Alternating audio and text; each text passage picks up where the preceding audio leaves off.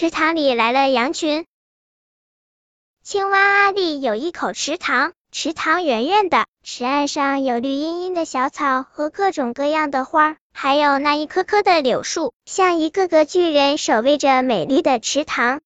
池塘里的水很清，清的可以看见水底游动的小鱼。池塘里的水很绿，绿的好像一块碧玉。这么漂亮的池塘，大家都很喜欢，都爱到这儿来玩。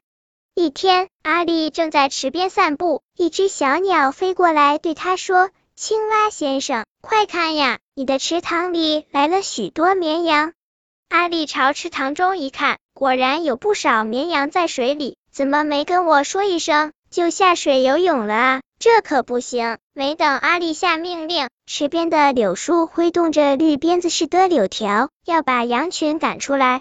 柳树忙活了好一阵，但都无济于事。羊群仿佛喜欢上这里了，怎么赶也赶不走。这可怎么办啊？我的池塘竟让一群突如其来的绵羊给霸占了！阿丽着急的说：“这些可不是真正的羊群，而是云朵的倒影。”一只乌龟蹲在池塘角落的一块大石头上说：“池塘太美了，云朵也想下来玩一玩。”阿丽眨了眨眼，定睛一看，嘿嘿。果然是云朵的倒影，真像洁白的羊群。